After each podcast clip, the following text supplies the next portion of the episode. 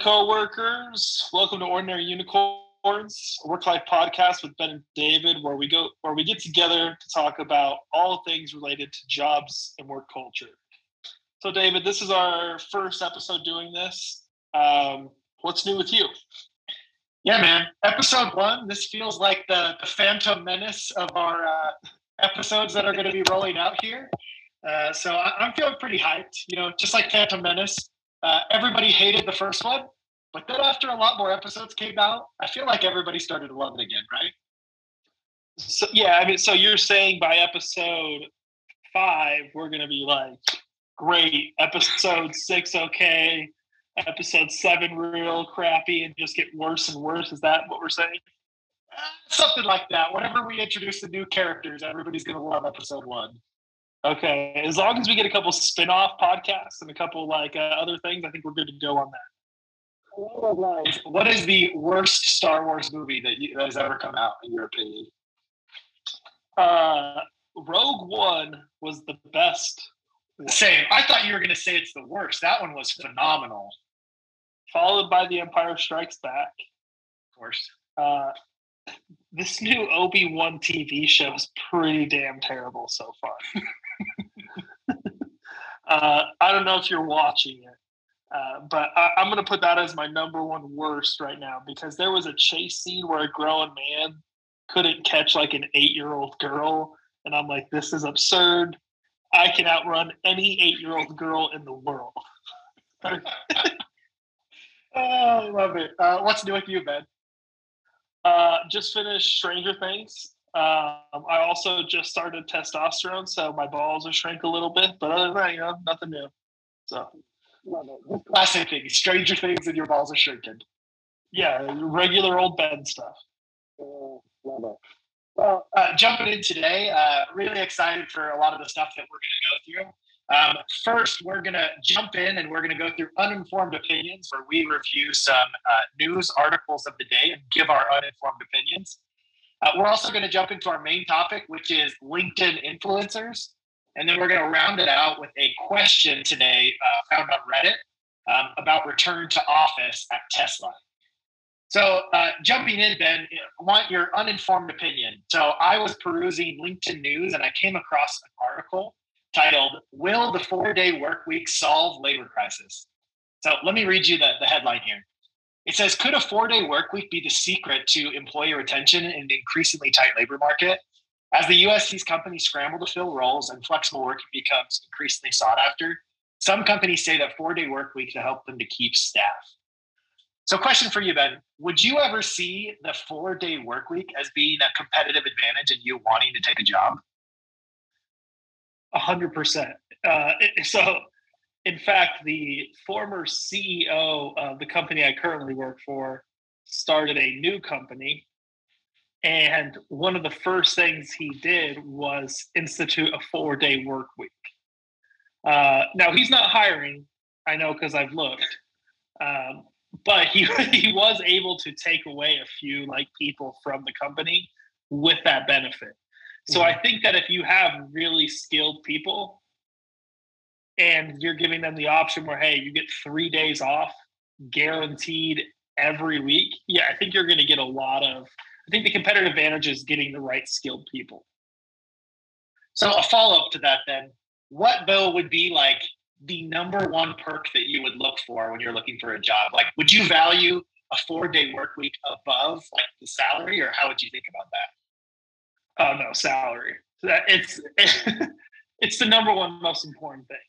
And I think truly, people talk about work-life balance. No, you pay me enough money, I will shovel shit for 1,000 hours a week. I don't know if there's that many hours in a week, but I will literally do it all day, every day, because work is not my life, and I want a salary that allows me to live the life I want to live. So yeah, I mean, that being said, like obviously, how you can't do it 24 hours. I still need some balance. But if it's like 5 days on, 2 days off, regular work, yeah, cool. I'll work overtime on those 5 days. Yeah, I agree with you. Like, I think I would take a 5% pay decrease if I were able to work one less day per week. But anything more than that, I feel like I'd be like, no, give me the money. And I think the salary would be more important. Yeah. It, obviously, there's something, right? Especially if you do plan on doing like side hustles or starting your own thing, having that additional day off gives you a significant amount of free time to do a lot of those things.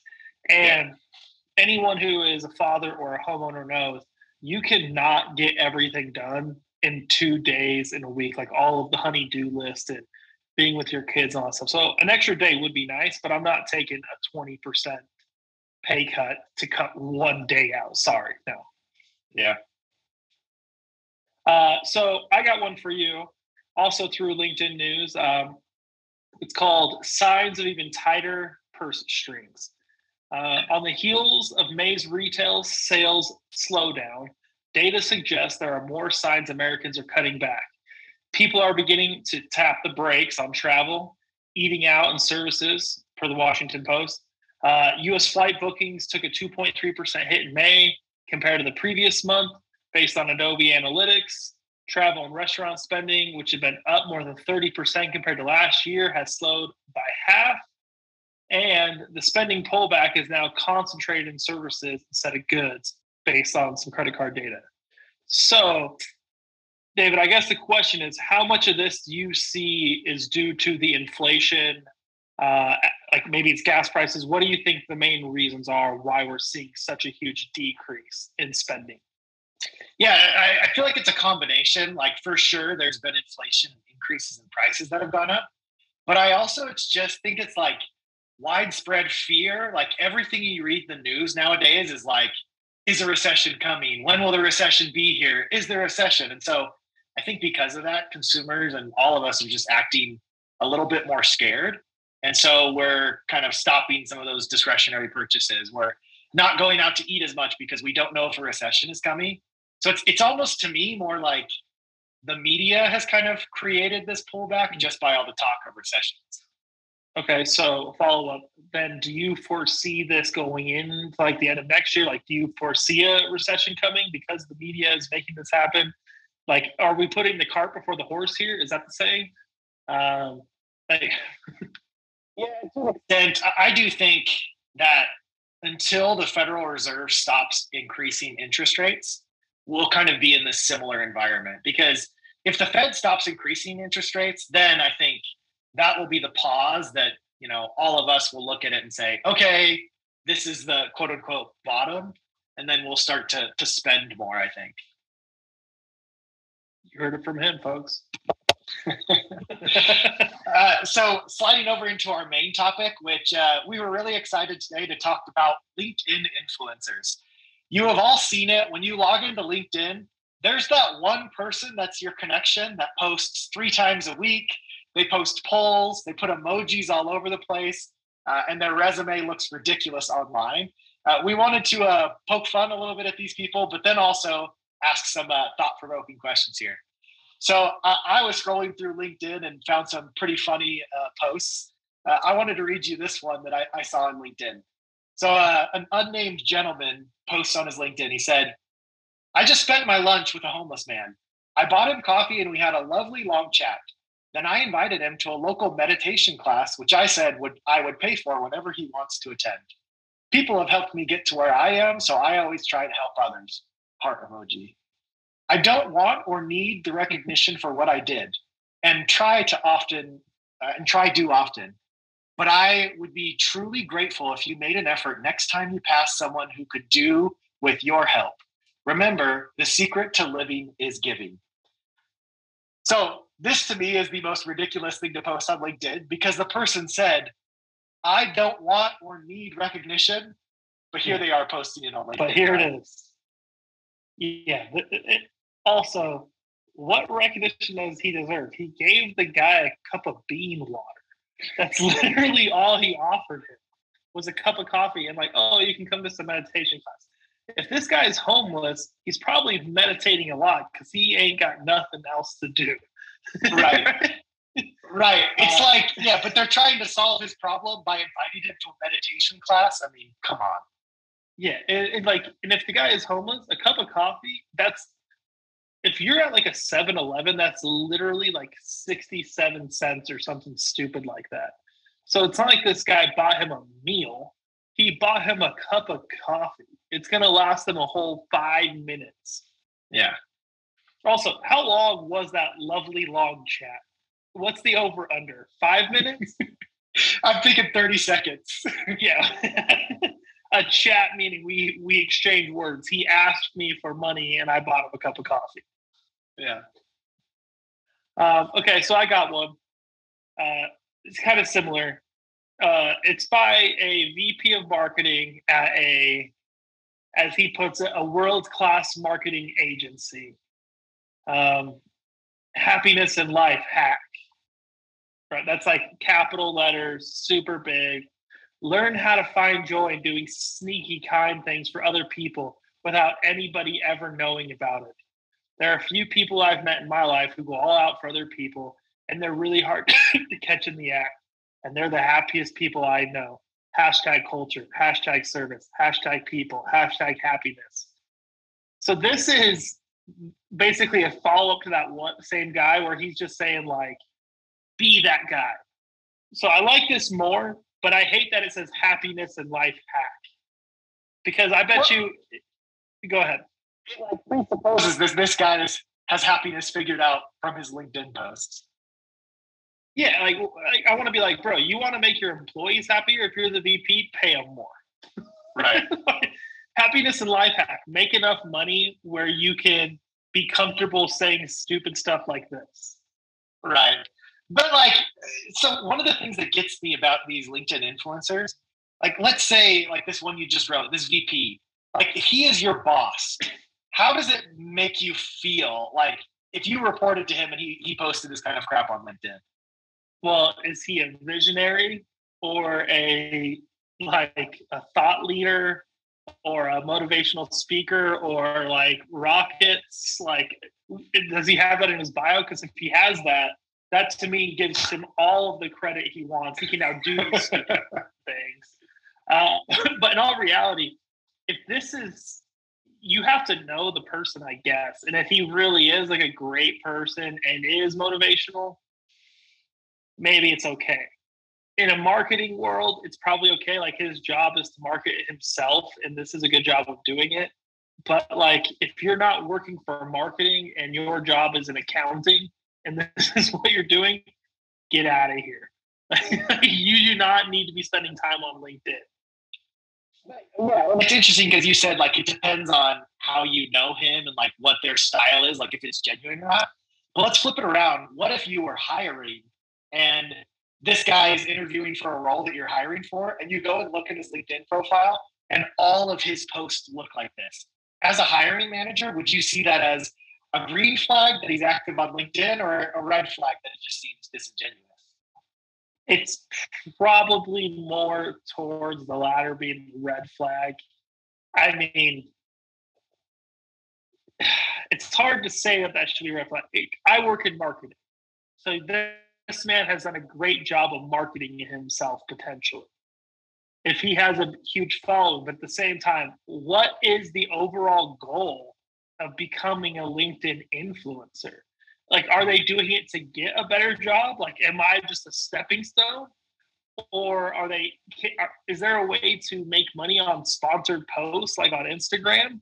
Like, do you know why people do this?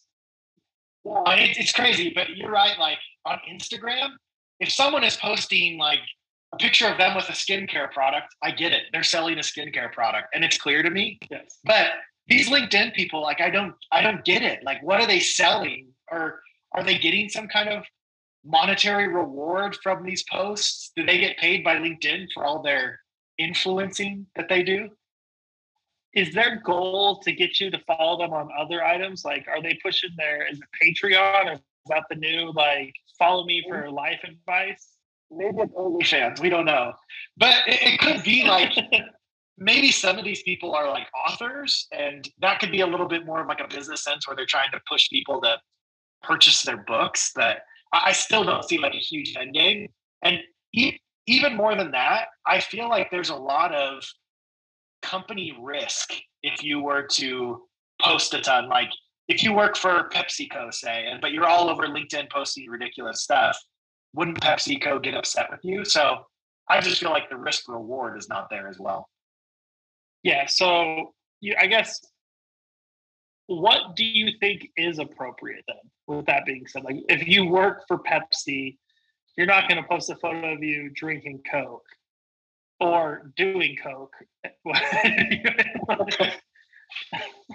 So what posts are appropriate? Yeah, I'll make it a list. I think firstly, anytime you are like have lost your job or you're looking for a job, like boom, LinkedIn is the perfect place to talk about it. Hashtag layoff. Yeah. Hashtag hiring. The other one I see is if your company has like a big product rollout or something and you want to repost an article to share it to your network, totally fine. I think if you're posting about, you know, general industry articles that impact you, or you're announcing you're attending a certain conference, as long as it fits within that like corporate mold of like things you would discuss with coworker strangers around the water cooler, then I feel like it's absolutely fine to post there. But okay, jumping so into yeah, I was going to say like, what about like your aunt's funeral? Yeah, I think put that on Facebook. I don't think that needs to be on LinkedIn. But like even more than that, you know, we just had Father's Day. What do you think, Ben, about posting a Father's Day post with a picture of you and your child? Is that good for LinkedIn? So I saw this one Father's Day post, and I should have known when I had to click on it and it got super long that it probably wasn't worth reading. But it talked about this man whose father left him when he was a child, and how his mom remarried. And then a few years after they remarried, his mother died. So now this stepfather was left to raising the kids. And it was a heartfelt post that talked about how anyone can be a father, but only so many people can be a dad. And I wanted to be like, you probably should have said the other way around since it's Father's Day, not Dad's Day. So I was getting critical. But at the same time, it was a very sappy, nice post.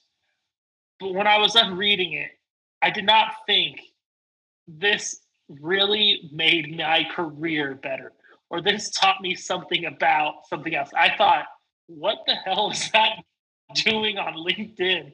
I don't know you. I don't need to know this super emotional moment in your life. And how did that affect you in your career? Like that to me, like, no, that's inappropriate. It's not, I don't want to say it's inappropriate. It's not like tits and ass on LinkedIn. And I think that's where we're headed. That's the next step. But right now, like, this is how you get to that, is by introducing these small things. And all of a sudden now grandma's naked. And I don't want to see grandma naked on my LinkedIn.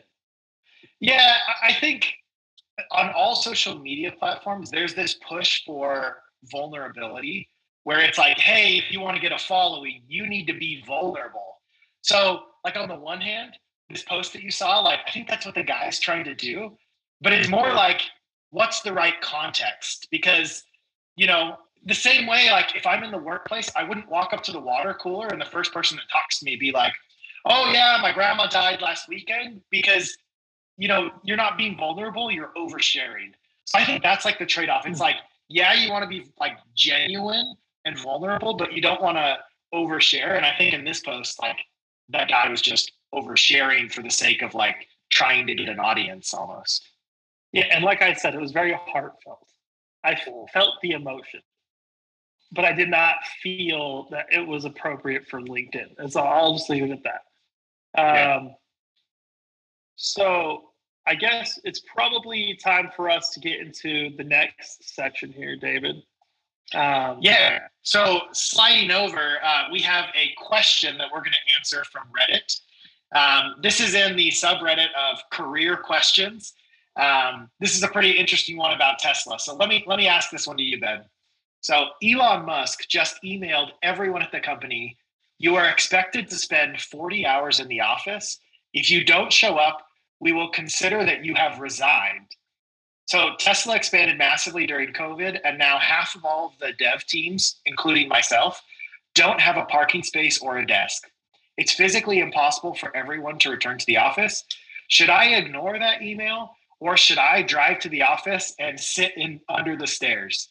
What's your hot take, Ben? Should this person ignore the email from Elon Musk or drive to the office and sit under the stairs? So let me preface this by saying I do not like Elon Musk. I think he's a talker. I think he has taken more people's ideas that are not his own. Sure, he's made some of them better. I think he is a cryptocurrency manipulator, like a market manipulator. And the fact that he's losing billions right now on Bitcoin does make me a little happy in that sense. But I think he's also done a lot of good things too, like opening up the source of, you know, the technology for his cars to get more people out there. That's very cool. He believes in space. That's cool.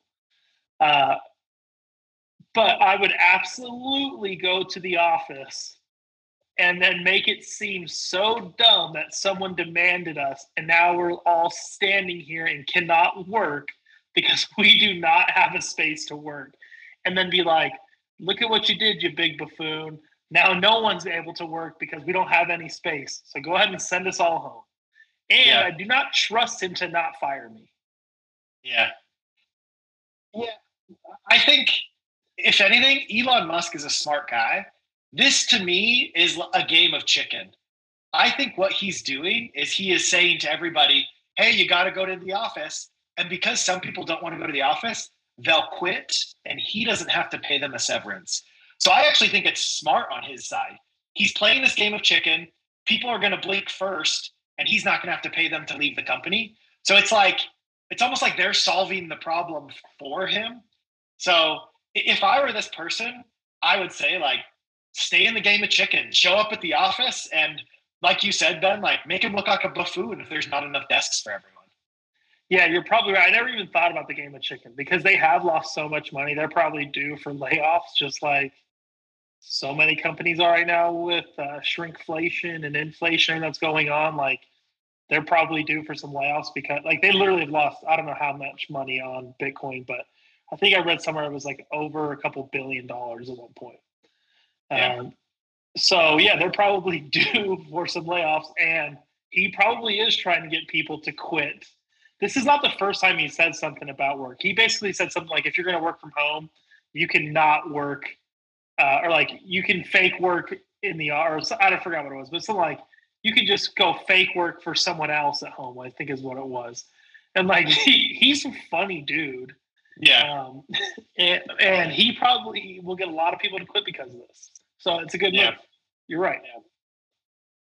All right, we're wrapping up, Ben. Let's go for the takeaways. What was your takeaway from today's episode? I think you said Elon Musk is a chicken. I kind of like that. No, I guess my biggest takeaway is there's a fine line between sharing and oversharing as a LinkedIn influencer. It's a very toxic place that if you don't spend your time wisely, you're probably going to get sucked into it as well. So what's your takeaway, David? Yeah, mine is the return to office chicken game.